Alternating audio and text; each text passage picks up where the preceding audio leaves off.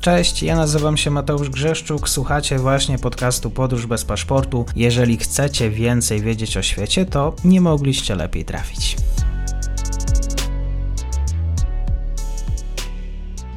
Dzień dobry wszystkim słuchaczom. Dzisiaj czeka nas spotkanie w myśl islandzkiej polityki, o której jeszcze nie mieliśmy okazji porozmawiać.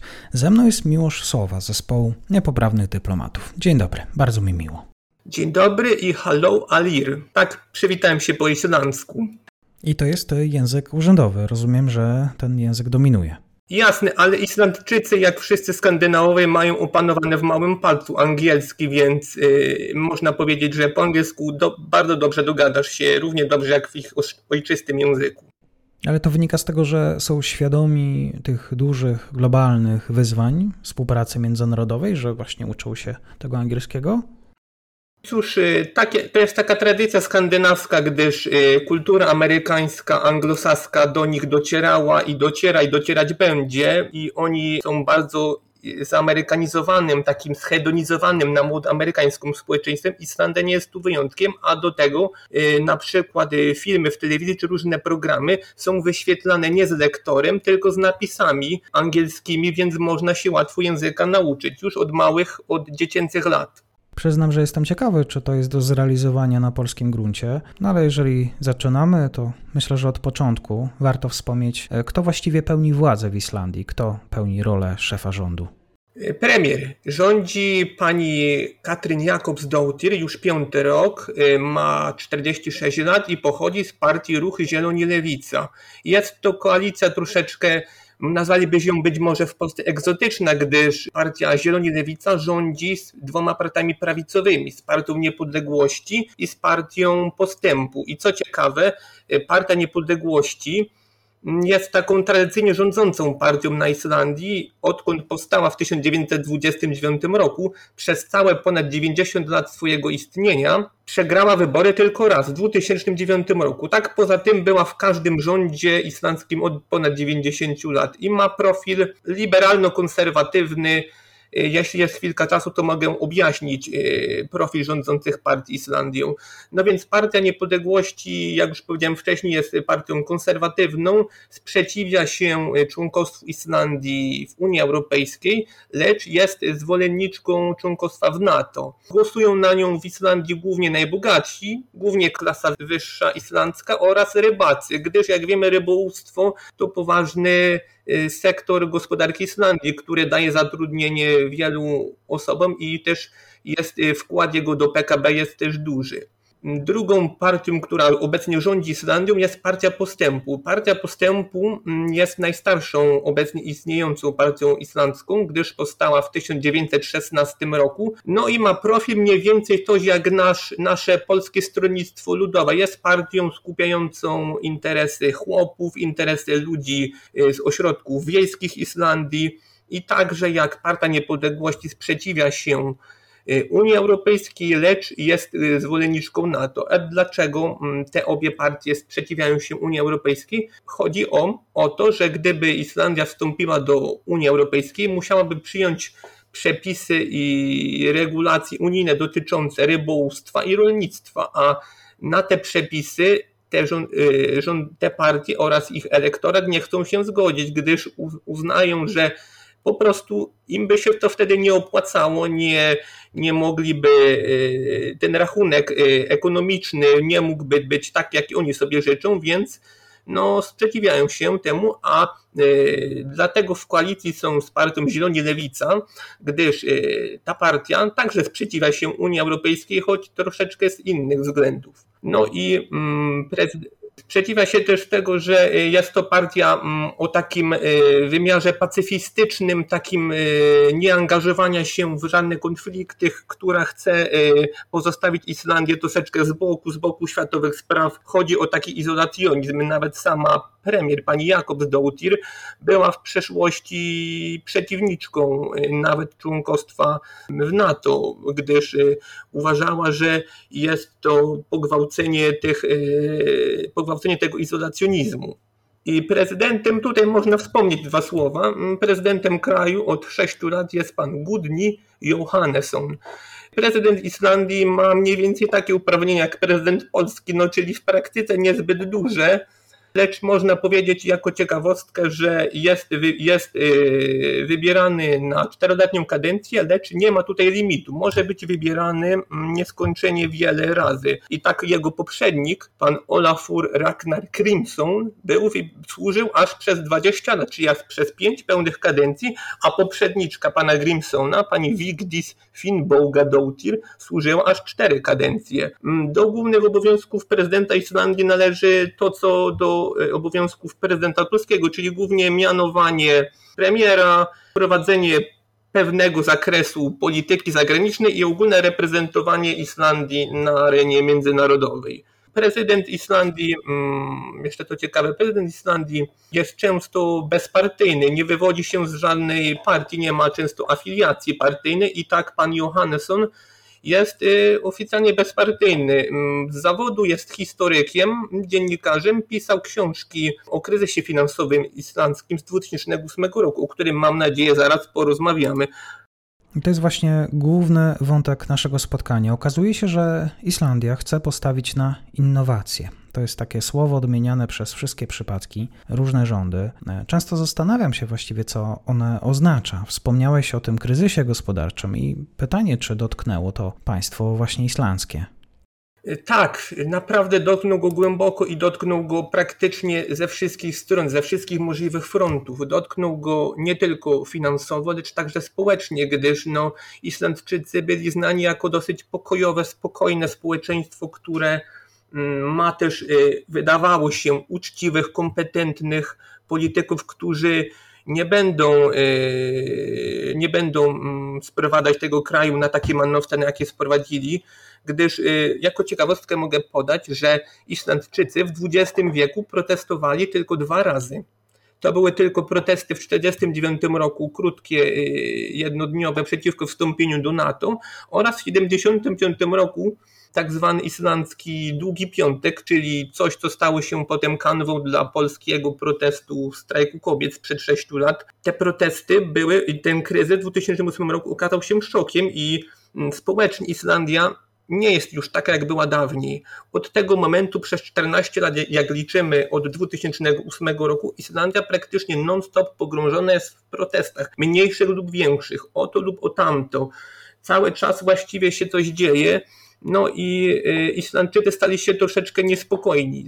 Zaczęli troszeczkę bardziej mm, patrzeć władzy na ręce, gdyż popatrzmy, że od 2008 roku mieliśmy bodaj dwa razy mm, wcześniejsze wybory. Po prostu zmieniała się, często zmieniała się władza niż y, dawniej i y, Islandczycy zaczęli podchodzić troszeczkę bardziej sceptycznie do swoich polityków, już nie wierząc ich, im tam jak przed 2008 rokiem. A jeśli chodzi o kwestie gospodarcze, no to chcę powiedzieć, że przyczyną yy, praktycznego bankructwa Islandii z yy, przełomu września i października 2008 roku były trzy banki, trzy główne islandzkie banki, które nazywały się Landsbanki, Kaupfing i Glitnir. I e, bankructwo mm, tych trzech banków pochłonęło 62 miliardy dolarów długu za granicą, a bankructwo największego z nich, Kaupfingu, było, jak się mówi, piątym największym bankructwem od 1920 roku. Islandzkie PKB e,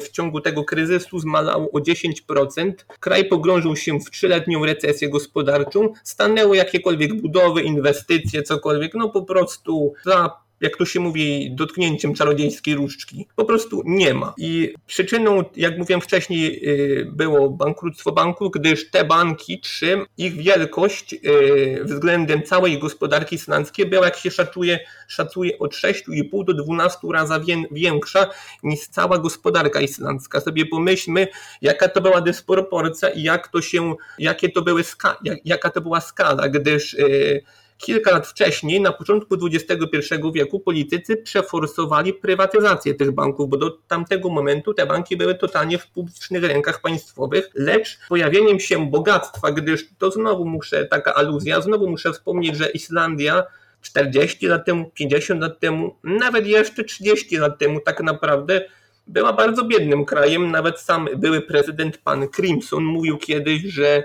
w tamtym okresie Islandia była nawet najbiedniejszym państwem Europy, lecz e, z e, upadkiem komunizmu, upadkiem żelaznej kurtyny, pojawiły się pewne możliwości, jakby światowy rynek się otworzył dla Islandczyków, a Islandczycy też wyczuli to i zrobili pewne reformy w kierunku wolnego rynku, no i tak to bogactwo zaczęło od tych 90 lat spływać i Islandczycy poczuli się no wreszcie bogaci, poczuli się, że coś może znaczą, że wreszcie kraj y, farmerów i kraj rybaków może być krajem biznesmenów, może być krajem bankowców, może być krajem ludzi majętnych lecz ta pycha, która pojawiała się y, w ciągu lat i ta chciwość dotknęła Islandczyków naprawdę mocno i to zderzenie z ziemią było bardzo brutalne, gdyż y, chcę powiedzieć, że Islandia osądziła i wsadziła do więzień kilkudziesięciu bankierów, którzy byli odpowiedzialni za,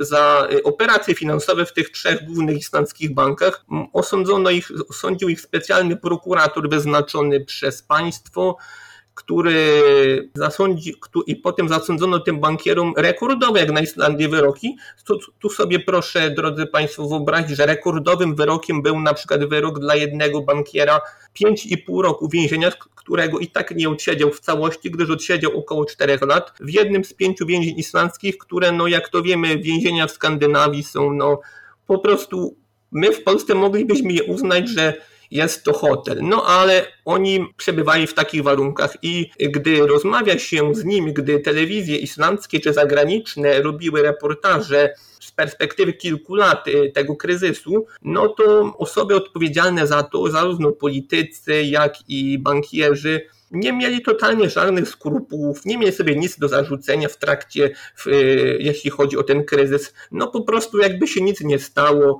Trzy największe banki upadają właściwie w kilka dni, nic się nie dzieje, ok, przejdźmy może do porządku dziennego. My nic nie zrobiliśmy, my nic sobie nie mamy do zarzucenia. Niestety jednak sądzę, że mogą jak najbardziej mieć, gdyż y, Islandczycy mm, potracili w wyniku tych bankructw oszczędności, które były mniej więcej jak dwie roczne wypłaty, gdyż oni już y, mieli takie, tyle mieli zgromadzonych pieniędzy przed tym kryzysem, dzięki temu, że kraj się bogacił. No i kryzys był największym kryzysem w, Isla- y, w historii tego kraju i był bardzo no, no, no przykry w skutkach. Po prostu był wynikiem, był wynikiem chciwości, był wynikiem pewnego takiego nowobogactwa społeczeństwa kraju, które społeczeństwo, które ma 300 tysięcy osób, sobie wyobraźcie drodzy widzowie, jesteście biedni przez większość czasu, no nie przelewa się, no z pracy na rolicy, z łowienia ryb, no nie dorobicie się, no wasze dzieci też się nie dorobią, a tutaj nagle dzięki korzystnym splocie pewnych korzystnych sytuacji jesteście normalnie bogaci. W kraju pojawia się w 2007 roku pierwszy miliarder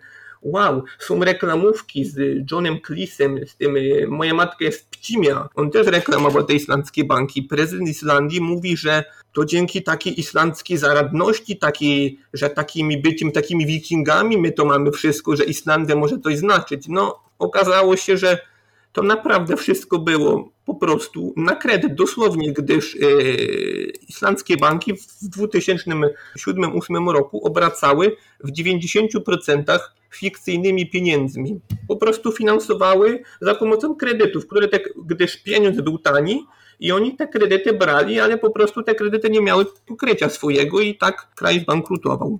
I okazuje się, że symbolem tych zmian przerzucenia gospodarki na inne tory mają być algi. Właściwie to mm, produkowana przez e, algi, trudne słowo, Aspax atyna. Czym właściwie jest ten ciężki do wymienienia produkt? E, tak, tak. E, jest, astaxantyna jest jednym z opcji, jedną z opcji, które obrała Islandia po tym kryzysie z 2008 roku i także po kryzysie koronawirusowym sprzed dwóch, trzech lat, gdyż Islandia postawia, Islandia chce postawić teraz na dywersyf dywersyfikację swoich dochodów, swojej gospodarki, aby uniknąć znów kryzysu sprzed 14 lat i kryzysu sprzed 2-3 lat, gdyż po kryzysie gospodarczym z 2008 roku Islandia postawiła na turystykę. Okazało się, że Islandię zaczęło odwiedzać jakieś 7 milionów rocznie turystów. Kraj, który ma znowu, mówię, drodzy Państwo, 300 tysięcy, więc, ale okazało się, że pandemia koronawirusa powstrzymała, gdy lockdowny powstrzymały wszelki ruch turystyczny, więc Islandia znowu ucierpiała troszeczkę mniej niż 14 lat temu, ale ucierpiała, więc Islandczycy, jak to się mówi, no pomyśleli, siedli i postawili na innowacje, na innowacyjne technologie, jak y, właśnie astaxantyna, czyli wyrabianie, wyrabianie alg, będzie i na, na import dla, y, na import zewnętrzny oraz także, co ciekawe, też y, IT, informatyka, ale o tym może później. I o, o astaxantynie mm, i o drodze innowacji, którą obrała ostatnimi laty islandzka gospodarka, wypowiedziała się pani Auslaug Anna Sigurbjörnsdóttir, minister szkolnictwa wyższego, nauki i innowacji, która powiedziała niedawno, że kluczem do poprawy standardu życia i większych możliwości w kraju będą innowacje, które zdobędą największy udział w eksporcie w gospodarce Islandii a dalej kontynuowała. Wstrząsy zewnętrzne, takie jak niedobory śledzia, gdyż ponad 50 lat temu był niedobór śledzia i Islandczycy jako gospodarka oparta wtedy na rybołówstwie też ucierpiała, lub zatrzymanie turystyki przez COVID będą miały znacznie większy wpływ na dłuższą metę na gospodarkę, jeśli nie będziemy jej dywersy dywersyfikować. Uprawa tych alg, tej astaksantyny do produkcji suplementów z diety jest, zajmuje się na przykład firma Alga Leaf Iceland, której też wypowiedział się y, szef sprzedaży i marketingu tej firmy, pan Svavar Haldorsson, który stwierdził, że y, pomoc rządu w uruchomieniu działalności tego przedsiębiorstwa, tu cytat, absolutnie pomogła, zmienić firmę w to, czym jest dzisiaj. Jest firmą dochodową i skoncentrowaną na badaniach i rozwoju biznesem, który nawet przewiduje rozszerzenie sprzedaży na inne branże poza suplementami diety. I firma Alga Leaf opracowała dosyć innowacyjny sposób na hodowlę alg na skalę przemysłową na zimnej wyspie, jaką jest Islandia, położonej na północnym y, Oceanie Atlantyckim.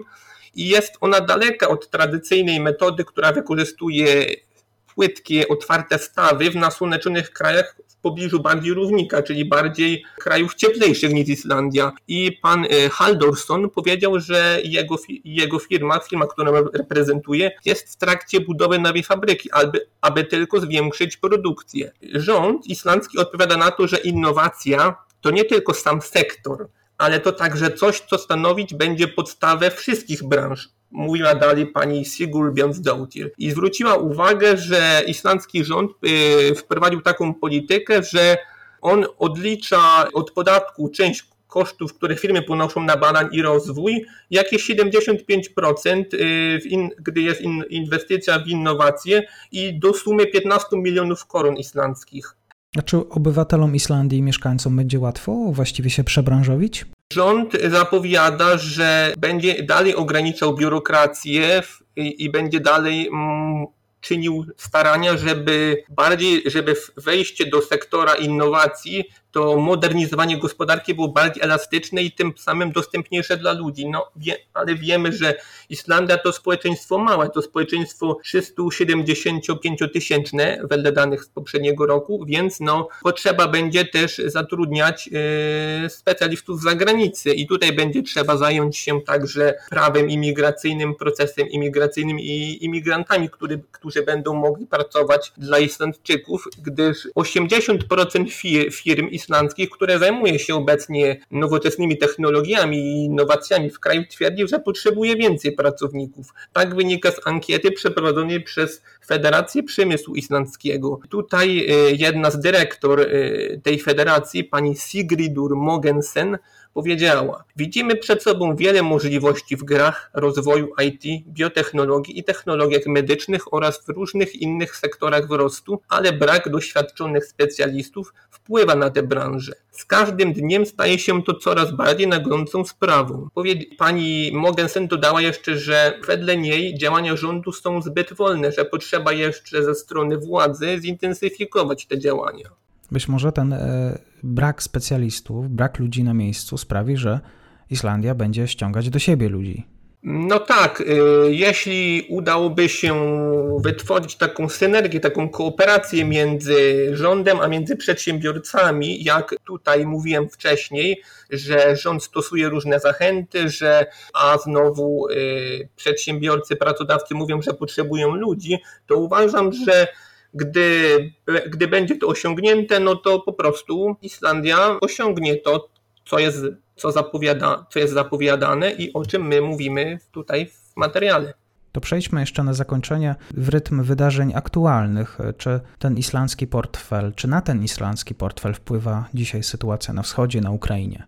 Tak, jak najbardziej, że na pewno to w jakimś stopniu dotyka także Islandczyków, gdyż y, jakby Islandia mm, jest krajem, który jest y, także członkiem różnych organizacji gospodarczych, tak jak OECD czy porozumieniu o wolnym handlu w Europie i także ona korzysta z międzynarodowego wolnego handlu, ale mm, jej partnerami handlowymi zarówno w eksporcie i w imporcie nie, była, nie byli Rosjanie, oni nie importowali od Rosjan tak wiele, jak importowali od innych. I, tak, i tutaj przy okazji można wspomnieć, że w 2017 roku największym partnerem eksportowym Islandczyków była Holandia i to, to ciekawe znowu, Holandia uczestniczyła aż w jednej czwartej całego eksportu Islandii.